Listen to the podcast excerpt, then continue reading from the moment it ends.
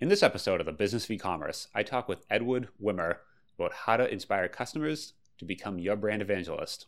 This is the Business of E-commerce, episode 64.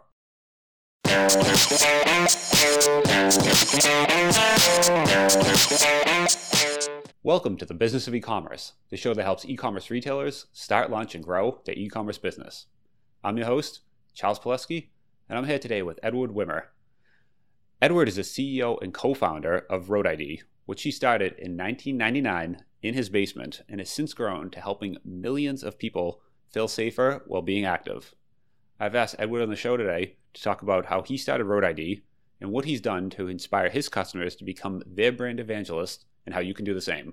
So, hey, Edward, how are you doing today? I'm doing great. Uh, thanks for having me on the show. Pleasure to be here. Yeah, it's great talking to someone too. Uh, it's been doing it since '99. That's uh, that's a that's awesome to hear that. So congratulations. Um, Thank you. But first, could we kind of talk about what is Road ID? I was looking around the site earlier, um, kind of saw it. It's a. Could you kind of explain how the bracelet works and what it does? Yeah, maybe it's uh, uh, easiest to explain it if I talk about the the story and genesis uh, of Road ID. So, I was a I was a college senior. I decided in my senior year of college to train for a marathon in hindsight, there's a lot better times to train for a marathon than your senior year of college, but nonetheless, uh, uh, decided to do that with some friends of mine. And because I was a, uh, a really responsible son, I would make the obligatory calls home to the folks once every uh, week or so to let them know that I was still alive and how things were going. And uh, during one of those phone calls, I told my dad about marathon training, and he was perplexed as to why anybody would want to run a marathon. And but more than uh, more than being perplexed, he had a concern for me out there training. I told him about the long runs on country roads uh, where there were no sidewalks and 16, 18 miles at a time on the weekend. And he he had an immediate concern. The concern was, well, what if something happened to you out there while training? You know, how would I, as your father, be able to know that you had an accident, to be able to be notified uh, in an emergency? And at 21 years of age, uh, I immediately dismissed my my father's concern as as that uh, an overprotective father, and I went about marathon training. Well, as luck would have it, uh, or as uh, fortune would have it, uh, the that very next weekend, I was nearly hit by a pickup truck. I was on a long run on a country road. Uh, and saw this truck coming at me at 55-ish miles an hour. I thought surely it saw me, and as they got closer and closer to me, I realized this truck has no idea that I'm here. So I jumped off the side of the uh, the road. I ended up in a ditch um, to avoid being hit. Uh, and I, I, like to say that I had two very scary real, uh, realizations from that ditch. One, I could have been hit by that truck. I could have been unconscious, fighting for my life in a local hospital. Uh, and, and, at a time where maybe I, I needed, I really wanted somebody by my side. Nobody would know where I was. The hospital staff wouldn't know who I was. They wouldn't know who to contact. And that really kind of freaked me out. Uh, what scared me way more than that, like many times more than that, was that for the first time in 21 years, I might have to admit that my dad was right about something. So that, that, I learned that's that a real that's a real tough part. Yeah, that's uh, that was hard. So it wasn't too long after that that uh, that he and I started Road ID from in his basement, and the whole idea was let's create a wearable ID that can communicate who you are, who to contact, how to access medical information in an emergency. So uh, runners and cyclists and triathletes seem like a natural category of people that that go out and they train a lot. They're typically doing it without any ID. There's no driver's license or wallet that you're taking with you when you uh, when you go out and, and train or compete in these type uh, of events. So you should really carry uh, carry something in case there's an accident. So wearable ID, you can wear it on your wrist, on your shoe, around your neck uh, that, that communicates who you are, who to contact, and how to access medical information. Now, it is very, it's, we like to call it elegantly simple, but another way to put it is it's low tech. So there is no, there's no chip in it. It is literally ID, your ID information engraved on a, on a wristband. Uh, we do have a version that's supported by online personal health record that's stored in the cloud. We also have a mobile app that does live tracking and accident sensing. So if you go you can install the app on your phone. You go out for a bike ride. You can tell your your wife that you're going out for a ride. She can live track you on a map.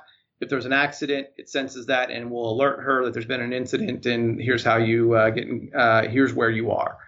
So uh, some some fun brand extensions for us, but at the heart of it, you know, our our goal is to see the day when wearing ID is as common as strapping on a seatbelt, and we're very passionate about that goal and about that purpose because of the stories that we hear every day. So, like you mentioned at the outset, we've been, you know, we're we've been doing e-commerce for 19 years. Uh, it was uh, about after our first year in business where we had our first story. A father reached out to us to say thank you because his son, a cross-country runner, was hit by a car, and because he was wearing an ID, one of our IDs, they were able to get to the hospital and uh, and see him in a timely manner you know, since then we've heard thousands of stories. We hear we, we hear one every day, and that's not an exaggeration. And they range in scope from the fairly uh, simple: somebody trips over a curb, knocks himself silly, relatively okay, but don't want to talk when EMS shows up and starts a- asking them questions. To customers that say they're alive today because of their road ID, and that's really inspiring for us. That's somebody's that's somebody's mother or father or sister or brother or uncle that is alive because of this simple ID.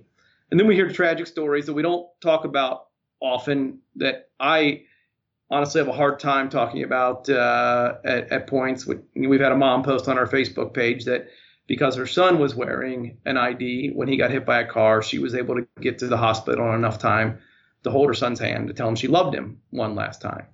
So there's a uh, there's a core ethos, a reason to exist that we have, and it is to make ideas common strapping on a seatbelt. I mean, you know, many of your listeners, you and I probably didn't grow up wearing uh, wearing seatbelts. We didn't grow up wearing bike helmets. We didn't wear helmets on the slope, and now we wouldn't do any of those things without uh, taking those those safety precautions. So there's been this paradigm shift in safety uh, across many levels, and we're trying to drive one with wearable ID.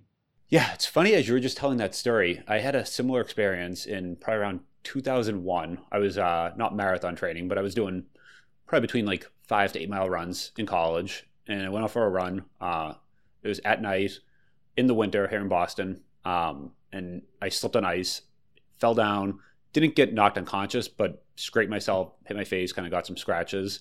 And that's one of those things. If if I had been, there was I had nothing with me at the time. I quite literally didn't bring like keys or a wallet or anything. I would just go, come back, you know, an hour or so later. But there'd be no way to actually, uh, you know, if I wasn't conscious, there would have been no way to actually link me with a particular place or a name. So I, I definitely see why there's a need for this. Yeah, and it certainly it happens way more than we ever thought it uh, it did. I mean, we thought we had a, a decent idea uh, when we started out, and we, my dad and I, started the company uh, in his basement, uh, and you know, it, it it blows us away that here we are 19 years later, and every day somebody's telling us about how they used it. Yeah.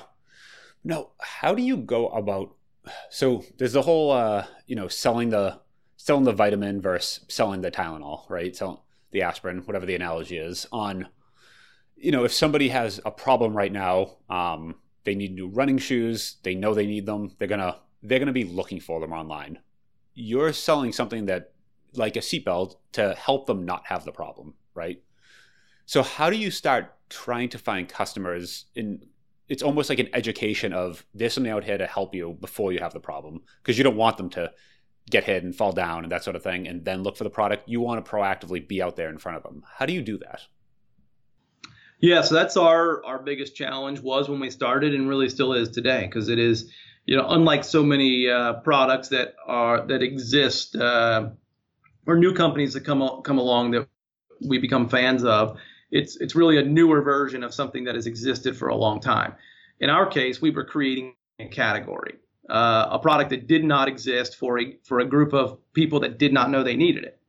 So, uh, education has always been the, the, the biggest hurdle, and you know it's funny, you know, thinking about back to 1999, and I don't do that very often in the days uh, in the basement with with no money and two credit cards, trying to uh, trying to figure out figure this whole thing out we we started uh, in a much more traditional fashion. Even though we had a an e-commerce store, we were putting little point of purchase displays in local running shops and cycling shops, uh, and that and on those brochure or on that uh, display would be a brochure. Now remember, those brochures actually had a had a phone number, a fax number, and a a mailing address and our website on it. And so the most common thing people would do is they would fax us an order. uh, which was which was funny. So er, generating awareness and, and educating in the early days was about you know getting into brick and mortar stores with a display. You know, then we started placing small ads in the back of print publications back when print was still uh, relevant and a good channel uh, to, to market with, and you know, little one inch and two inch ads in the marketplaces of print publications like Runner's World and Bicycling uh, were uh, were viable for us. Uh, we those grew from you know one and two inch ads to five inch ads to six inch ads to half page to full page ads uh, as we be, uh, uh, began to develop traction inside of inside of that category. I think something important to note is that we selected really small audiences, like very narrow audiences of uh, road running and road cycling. And had we not done that, I think we would have had a much harder time getting uh, getting adoption into into those categories because trying to tell everyone they need road ID uh, would have been is a lot harder than saying, "Hey, runners, here here's the thing that you that you can face. Here's a situation that you might come across where you need this product. Hey, road cyclist, here are here's the issue that you might come across and the reasons why why you need it." Yeah, and the thing with that is you're talking about putting an ad in Runner's World, and now it's probably runnersworld.com. Fast forward, but you can actually like talk to that person and explain to them you're a runner, you do these long distance road road runs. Um, and this is why you might need this. Here is here is the challenges you face, and you could talk directly to that consumer. I'm assuming. Right. Yeah, and it's it's much easier to talk directly to a, a, specific type of person, or much more meaningful uh, to talk to a specific type of person than it is to talk, to, you know, very broadly about something. Yep. Yeah, so I mean, we, you know, last 19 years, uh, you know, in terms of educating our consumer and prospecting and trying to, you know, it's funny I use words like words like prospecting uh, roll off of my tongue now, but when it was, you know, 1999, we are just trying to figure it out. You know, prospecting wasn't a a marketing term that I that I was familiar with at the time, uh, and, and, now it is. Uh, so, it, you know, we moved from we moved from print ads to uh, to working with uh, other digital outlets as they came came came on board. I mean, we were we were online selling before Google AdWords was a thing. I mean, there was a predecessor to Google AdWords called Overture, and uh, Overture, you know, was the uh, was something we that came out as we were uh, doing business online. So digital digital marketing we rode the the Twitter wave as that was coming on. We were lucky enough to catch the uh, the organic Facebook wave, and we've seen that through. You know, where organic Facebook has uh, very little relevance now and uh, very little engagement due to their algorithms and to riding the wave into the paid uh, paid social side of things. And you know, I I maintain that you know all these levers are things that you you have to to pull as an e-commerce uh, company. Like the digital landscape is is a viable one. But there's no more powerful marketing lever, never has been, and in my opinion, never will be uh, anything more powerful than than word of mouth, than trying than building a relationship with a customer, and to the extent that they feel like they know know your organization or know you as a person and want to go out and evangelize uh, your your brand or product on your behalf. If you think about all the you know all the brands that you love chances are you don't love them because they had a great uh, paid social strategy. You love them because of some sort of emotional connection they made uh, they made with you, which is why you're willing to go tell people about it. Yeah, it sounds like that's a thing to to last 19, 20 years. Tactics will the tactics will come and go, and some fall in favor, and some, like you said, fall away. But that that whole strategy, that's that is the thing, right? And no matter what tactic you plug in there, it's just plugging the same tactic into that strategy, and that's what that's what will make uh, the business stand the test of time. For sure. But how do you actually how do you do that with the customers and really connect with them on that? So whatever you, are using a different strategy, a different tactic of either social or paid or pay PPC. But how do you actually connect with that customer and that user and make that you know one on one really feeling like okay we we know each other and we connect on this and we see eye to eye. I think it's you know there's a uh, there's several things, uh, and I think it's important you know because of the uh, uh, the type of podcast that, that we're doing today to to state that I think it's it's easier to do it online than it is even in real life. So I, I think there's there's a way to make it a, an emotional connection with a consumer more effective in a digital environment than it is in a in a face-to-face environment. And I and I say that because you, the way you interact with a customer online can can be very consistent. You know, so with peop, with people to people interactions, you might you know wake up one morning and have a bad day, or you might have just broken up with your uh, your girlfriend or your boyfriend, or uh, things might not be going that well, and that that's going to impact the way you communicate that day. Uh, with a website and with the digital forms of communication, it's very consistent. Like you can tell the story, your brand story, uh, uh, the same way day after day after day. So I think that's premise number one. That I think it's easier to build real connections with customers uh, online.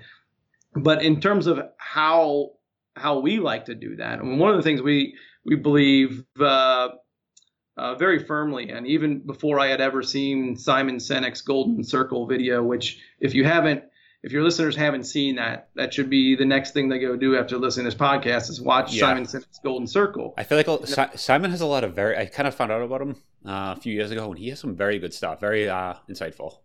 Yes. And so, you know, the Golden Circle is all about uh, about the why, and people don't buy what you do; they buy why you do it. And a lot of times you can communicate that why in in a story. And so we have a story, and I shared it at the outset of uh, of this interview that you know our story is a is a story of a father and son, uh, uh, a son that almost got hit by an automobile, and they and the the two of them together wanted to do something about it. And while that story is is very true and how how it all happened, like it's a story that people can connect with, a story of a father and son uh, and a story of starting a business in a ba- in a leaky basement with two credit cards is something people can get behind. But what they get behind even more than that is why why we took that journey. And the, re- the reason we took that journey was to save lives, provide peace of mind, and empower adventure. And if uh, if our customers can understand that, they make a more uh, a deeper connection with us. I think you know one of my one of my most favorite advertisements was for a company uh, of all time was for Clif Bar, the the energy bar, and it was uh, Gary Erickson, the founder of Clif Bar. Uh, in a they, these ads ran in a lot of publications, so Outdoor Magazine and Runner's World and Bicycling. But it was uh, Gary Erickson, the founder of Clif Bar, with his dad, whose name was Cliff, and they were basically uh, walking through the woods together with uh, with their dog and like that's something you can believe in. That's a story of a guy who built a company, named it after his father, and you're like that's something I can believe in. I can also believe that he built that that uh, that energy bar because uh, because he was tired of eating the other tasteless energy bars of, of the era.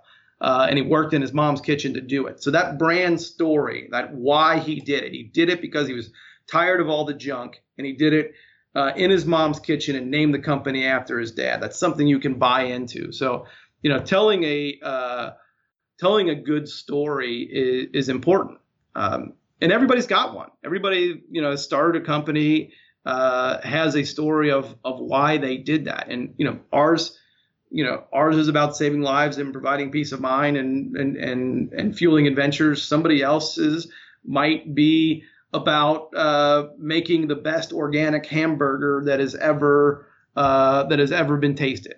You know, so there's a there's there's that genesis that why you exist that I think is really important. I think the the rest of the uh, the things really go that that we do really speak to the fact that people do not want to do business with businesses. They don't. People want to do business with people. So at every touch point and everything uh, that we do, we try to act like real humans. And one of those things is we don't write we don't write boring copy. And we we stumbled across across this quite accidentally back in uh, 99 when we put up our first website. It's actually first website went up in early 2000, but uh, we were writing product descriptions and we had the choice to write product descriptions like everybody else was writing them, very sterile corporate speak, or we could write product descriptions like we actually talk to people and so we made them fun and witty and humorous. And even though we sell a very serious product, we thought we could have a lot of fun doing it. So we we tried to speak like people uh, at uh, at every touch point. So um, yeah, I, give I, people I Go think, ahead. I think that whole point of just people don't want to buy from they w- want to buy from a person or from a human I just know there's people behind the business is super important. Um, I've always looked at the analytics, Spark shipping, people coming to the site, and I think it's our third most popular page is the About Us page. So it's the you know top level page, pricing page. It's a SaaS product, but then About Us, and um, initially there was not much time spent on it. It was just kind of the standard, you know, stock photo, this and that. Um, but then realizing people actually want to hear that story, and I started at the same idea, kind of scratch my own itch. I was running e-commerce store and had this problem, built an automation tool around it, and there, there's a whole I don't know. I've told the story before here. Um, it's probably boring at this point, but kind of did it for that reason. And being able to connect with that, it helps when I'm talking with a retailer or just somebody in that same circumstance and they're like yes that's the problem i have i know exactly like and it's this instant connection and even through like you said digital it actually conveys that on i've had you know times where i've listened to a podcast for years and listened to the um, folks recording it and you start to feel like you get to know them. And it's funny then if you actually meet one of these people in real life you almost feel like you know them and the person has never met you so they have no idea who you are. But you have this like instant connection with i've been consuming this content for it quite literally could be years and you feel like you actually know them and you don't you've never met but all of a sudden you have that emotional connection. And it's the same like you say, with the brand. On you can actually feel like you're connected with the brand and clearly you've never met but somehow because you've been consuming the content and it's so in tune with you it feels like you have that connection. Yeah, there's uh, I, I've had that same experience uh, myself, where you follow somebody and you meet them in real life, and it's you feel like you've known them for forever. Um, so yeah, it's and that's you know that's the business principle that we apply here is that companies shouldn't act like company, they should act like people, and more important than just acting like people, they should act like the type of people that you you wouldn't mind following, like I uh, that you want to be like or aspire to to to be like or that you would want to call a friend and ha- or have them over to dinner. Um, and that's you know it, it's important to us for people to know that this isn't this isn't a company. There are real names and faces here. There are there are there are people here that care very passionately about what we do as a company every day. And to to not try to help people understand that, help our customers understand that would be a really big miss on on our part. So you put that all right on the site too. Photos, description like of you and who's in the company and your father and all that all that's kind of out there. Yeah, it's there. It's for people to consume. Emails come from Edward at Road ID. They don't come from shipping information at Road ID. They don't come from uh, no reply at Road ID you know, so many businesses are still doing that. We encourage people to reply to our emails, whether we're sending out a promo email to a million people or whether we're sending out a transactional message to that, you know, the order receipt for the order you just placed. I mean, we want people to feel like that was really sent from a person, and so much so that you can reply to it and you're going to hear back from us. So, you know, our the voicemail when you call uh, when you call into us. It, there is an automated greeting at first, but that automated greeting says, uh, "Thanks for your call. We're routing you to a real person as I speak. So just hang out for a second, and we get you to a real person uh, within seconds." So I, you know, which could take me down to this this path of uh, or this rant about how I feel about automated phone trees.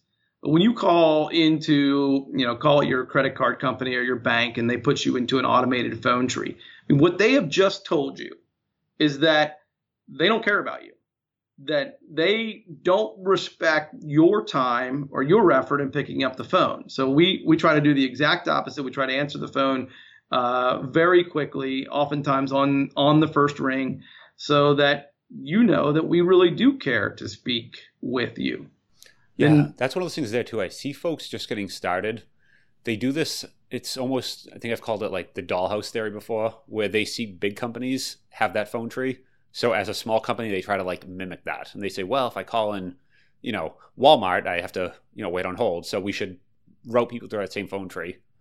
And you try to, and then you realize that's no, no, no. They do that because they have to. Every you you want to lean towards the other side, and the benefit of working with a small company or you know any indiv- like a actual real company sort of thing is you don't have to go through the phone tree and you get someone there and you can actually talk to them and get a live person like you said. And that's that actually is the power of being a small company. Absolutely. Um, we you know when it was dad and i in the basement um, i think there were times when we definitely wanted to appear larger than we were.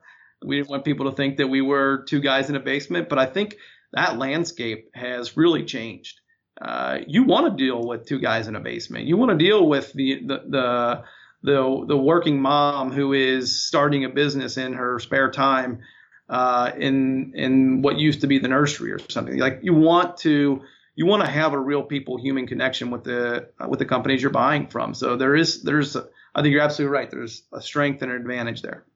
I always question too: has it changed, or has do you think do you think it has changed or do you think you've changed and you're you're now more confident in saying hey we're a small company you know we're not walmart. We are we are what we are and here's it and let's just let's just show the world and that's our value. Do you think it's the world has changed or you've changed? I think it's probably a bit of both and i say it's a bit of both um, because i think the, the startup in, uh, ecosystem the entrepreneurship ecosystem is much different today than it was uh, 19 years ago. I mean, it is cool to be an entrepreneur today. Like, there and there are lots of resources uh, if you want to start a company. I mean, just you know, there's two of them across the street from our office, uh, accelerators and incubators for that uh, are almost handing out money for people with with an idea. Uh, and so there's this environment that's being cultivated for the for people that want to start a business or do something positive in the world. And 19 years ago, I didn't see that.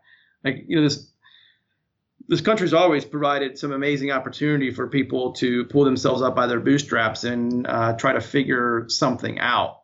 That has always been the same, but I don't think I don't think it's been as cool to be an entrepreneur uh, ever as it is uh, in today's climate. Yeah, it's funny because I think we're about the same age. Um, so you know going to high school in the 90s sort of thing i felt like the cool thing to do was everyone wanted to start a band. Like that was like the thing people aspired to. And now quite quite literally kids want to start a startup. And that is actually a thing that people do. And i remember you know as a growing up 80s and 90s that wasn't a thing. Like you wanted to like you want to start a band. And that's that's what people wanted to do and they would get famous.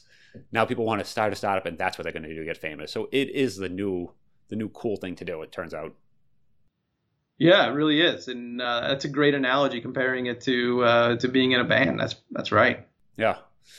So then, so let's fast forward. Let's just say t- you were starting. So you started what? It's 20 years ago, um, 2019, right?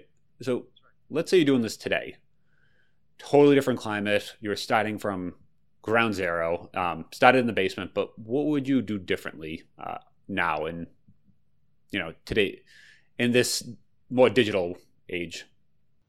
I think one of the mistakes that that I made um, that people I think still make a lot, maybe less so today because of the uh, the entrepreneur ecosystem or the start, startup e- ecosystem that exists today. But uh, I didn't ask anyone for help. I thought I had to, you know, starting a company, I thought I had to know everything. And I was very fortunate that uh, you know, my father was a uh, a lifelong entrepreneur, your typical visionary with a thousand ideas a day, and um, you know, I would uh, you know had the had the shiny object syndrome that many typical visionaries do, where you know you get so far in something and you move to something else, and you move to something else. But he was a great resource for me in terms of like, okay, we like, what's step one? We need a business license. Like, how do we do that? Let's go figure that out. Um, but I uh, beyond that, I didn't reach out to anybody for help, and that help is feel at least feels more readily available today than it did uh, 19 years ago. I mean, it it is like I mentioned the the uh, the accelerators and the incubators and the level of talent and the way you can connect with somebody digitally, whether it's uh, you know on Facebook or Instagram or LinkedIn.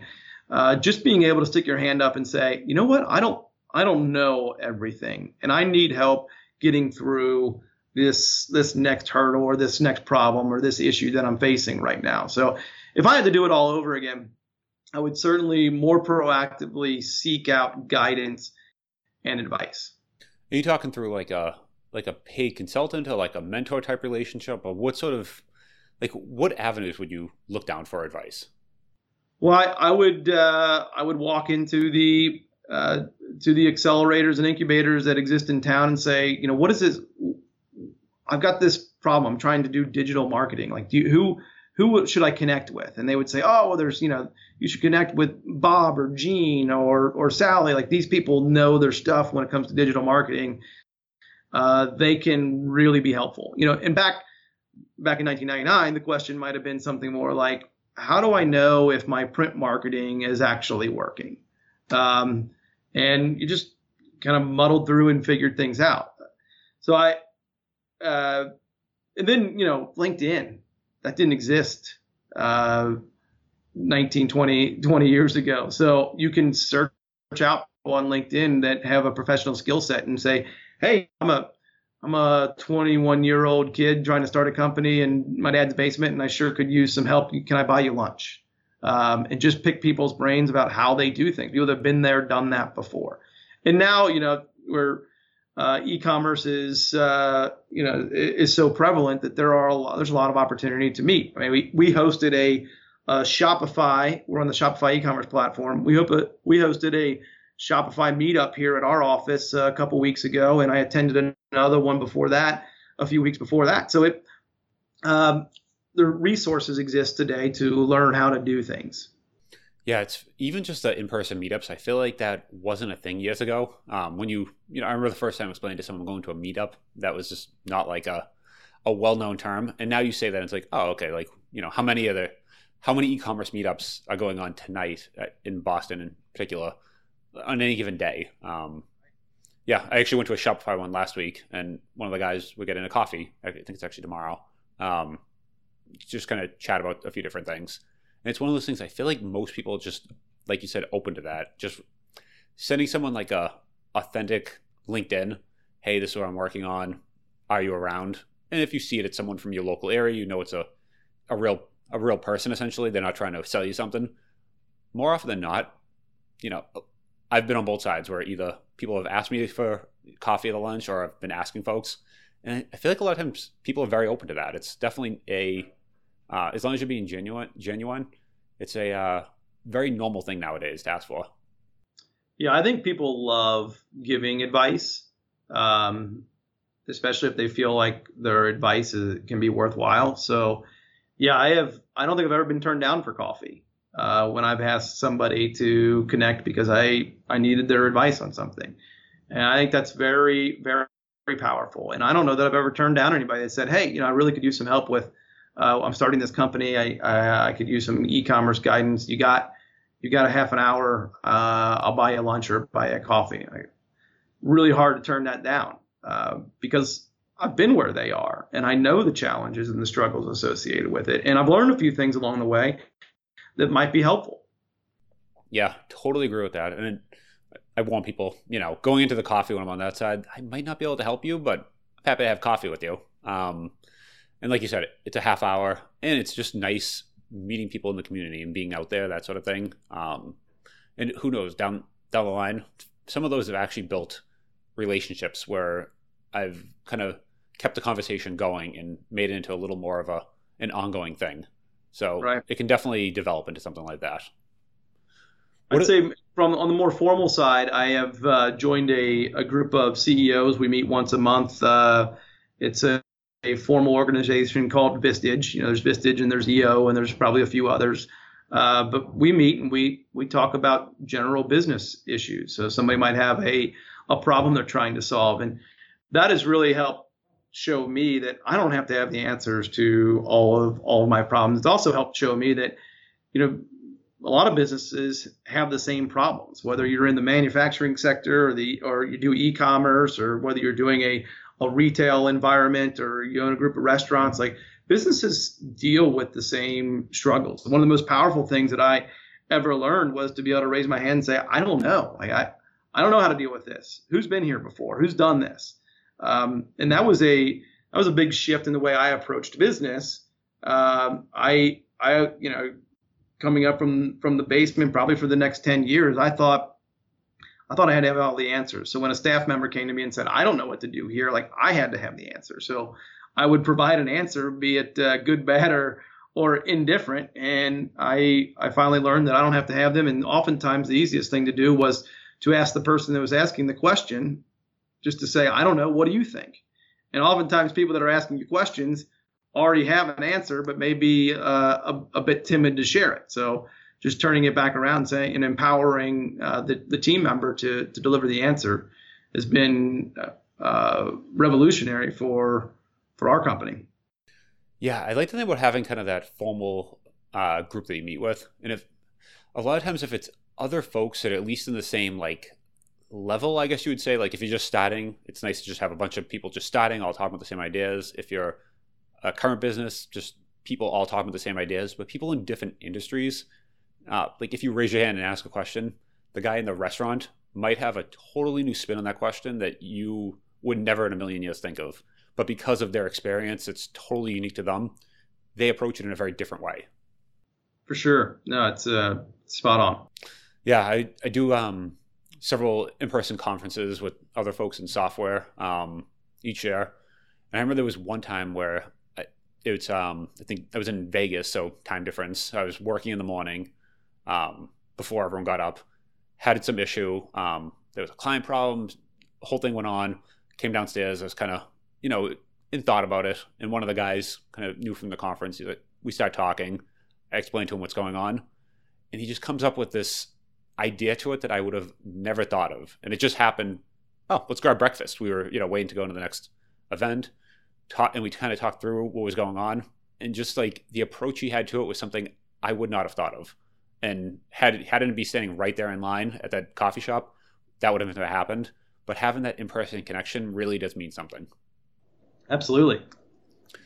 Any kind of things you would say that you kind of in the past 19, 20 years you've learned along the way that's kind of surprised you or things, you know, things that you wouldn't have seen coming earlier on?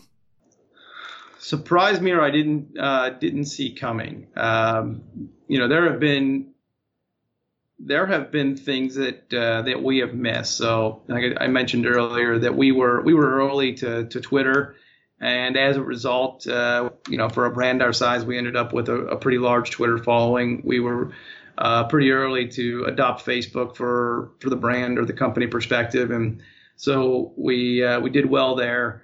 Uh, Instagram, we were late to the game on, and so that's where that's where people live. So we've kind of had a we've been an uphill battle with with Instagram, but I would say all that's all that aside, things that have surprised me. I think it's you know 19 years ago in the basement, we didn't really know that we we were we were gaining traction because we were treating people like people.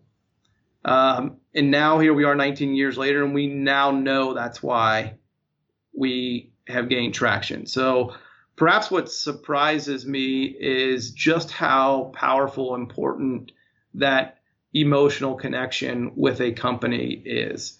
Um, it, you know, I said it earlier. There's no more powerful marketing lever than uh, than word of mouth, and uh, maybe I thought that would change at some point, but I don't think it's ever going to change. You know, hearing directly from Charles that uh, you I should try this pair of shoes or a pair of jeans or uh, a a certain podcast microphone like that carries weight. Hearing from a company talk to me like a company in a paid social ad doesn't carry nearly as much weight. So I look at I look at a company like Allbirds, uh, whose uh, exposure online and sales of their wool sneakers have exploded, and I don't think Allbirds got got successful because they had a, a really great paid social or digital strategy. I think people connected with the the why behind Allbirds, and because they connected with that why, that why they exist, wool shoes, more sustainable, um, they were willing to tell people about it. So they bought a pair, they put them on, and they showed up at the office, and they told everybody they, they could about this cool company they bought a pair of shoes from. I like that. Yeah, so it's it's kind of like the the fundamentals have never changed, and that's kind of the um, it sounds like one of the big takeaways here. That just talking to people, being authentic, and just really like connecting with folks is kind of the the big thing here. That um, you know whether the tactics going to change over the years, how you approach it is going to change, but that the fundamentals don't. Yeah, absolutely. I mean, there's there's going to be there's always going to be new tactics, and the tactics we employ today are very much different than they were, uh, you know, 20 years ago. But the fundamental strategy underneath that has never uh, has never wavered. And I guess I thought it probably would at some point, but I don't think it's ever going to. It's it's it's rooted in relationships. Awesome. I think it's a great place. I think that's a good place to end it. That was super helpful, actually. Um, I think that's a good takeaway for a lot of folks as well, having that kind of fundamentals. Um, if people want to kind of learn more about you, learn more about the product, what can they do so? Uh, you can check out our website at roadid.com or follow us on all the uh, the appropriate social channels uh, at RoadID, all one word. Awesome. We'll link to that in the show notes. Thanks for coming on today. It was great chatting with you. Yeah, thanks for having me. Been fun.